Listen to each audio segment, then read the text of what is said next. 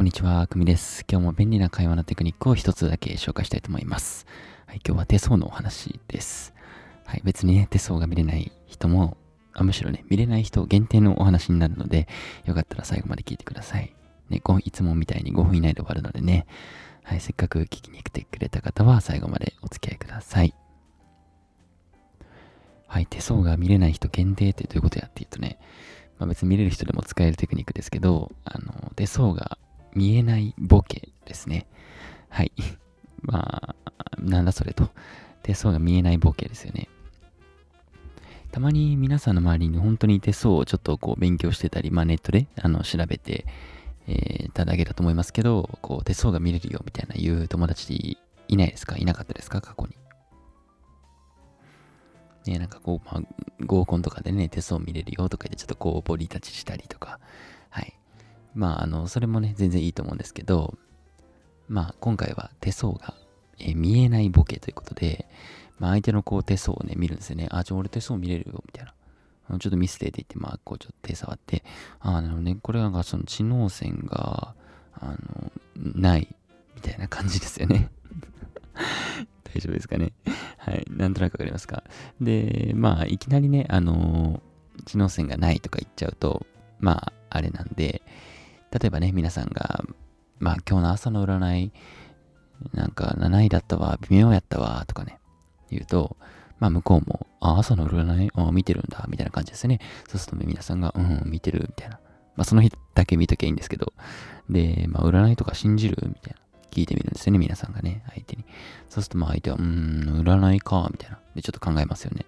え、そうすると、あ、でも俺手相とかちょっと見れるよ、みたいな。これちょっと半笑いぐらいな感じで。で、そうすると向こうも、え、マジ？みたいな。ガチ見れんの？みたいな。うん、で、知能線が、えっと、ない、みたいなね。いや、ないんか、みたいな。失礼やろ、みたいな。そんな感じの流れ。まあ一連の流れですかね。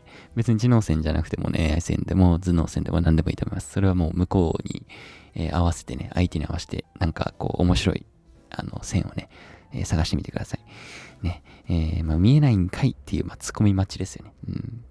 で、まあ、見えないんかいと言わせて、まあ、笑わせれば、もうその時点で勝ちかなと思います。まあ、言い方はまあ、ちょっと大事なんですけどね。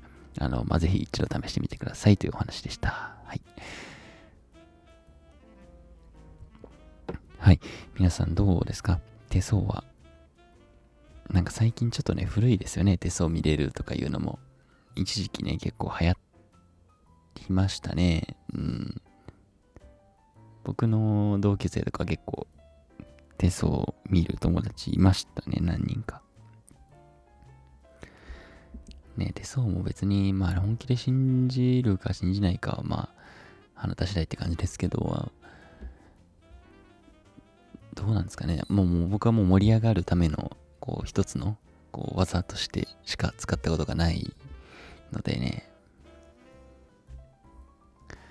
なんか横浜のね、中華街とか行くと、あの、本当にね、5000円ぐらい払って手相を見てもらうとかできますけどね。うん、まあ、本気で信じてる人は、まあ、あんまりいないんじゃないかなと思いますね。でも、すっごい楽しかったです。はいまあ、やってるっていうね、僕が5000円払って めっちゃ盛り上がるんですよ、やっぱり。手相ってやっぱ盛り上がるんですよね。こう、自分のことをなんか、実こういう性格でしょとか、もう自分にぐわっとフォーカスされるんで、それがやっぱまず気持ちいいんですよね。うん。なんか合コンで使う人もそういうことだと思います。うん、目的はね。なんか自分のことを自分にフューチャーされてるんで、ままず嬉しいし、で、こう自分のことを話しやすい状況だし、で、自分の本音とか、本当のこともポロッと言ってしまうし、みたいな。はいえー、まあなんでね、うん、すなわち会話に使えると。日常会話で使えますよと。ね、あの好きな人とかいたら、よかったら、えー、まあ、手相を見るだけじゃなくてね、ちょっとこう、ボケもかましてみて、えー、よかったら盛り上がってみてください。はい。今日はこの辺で終わろうかなと思います。皆さんじゃあ、また明日。バイバイ。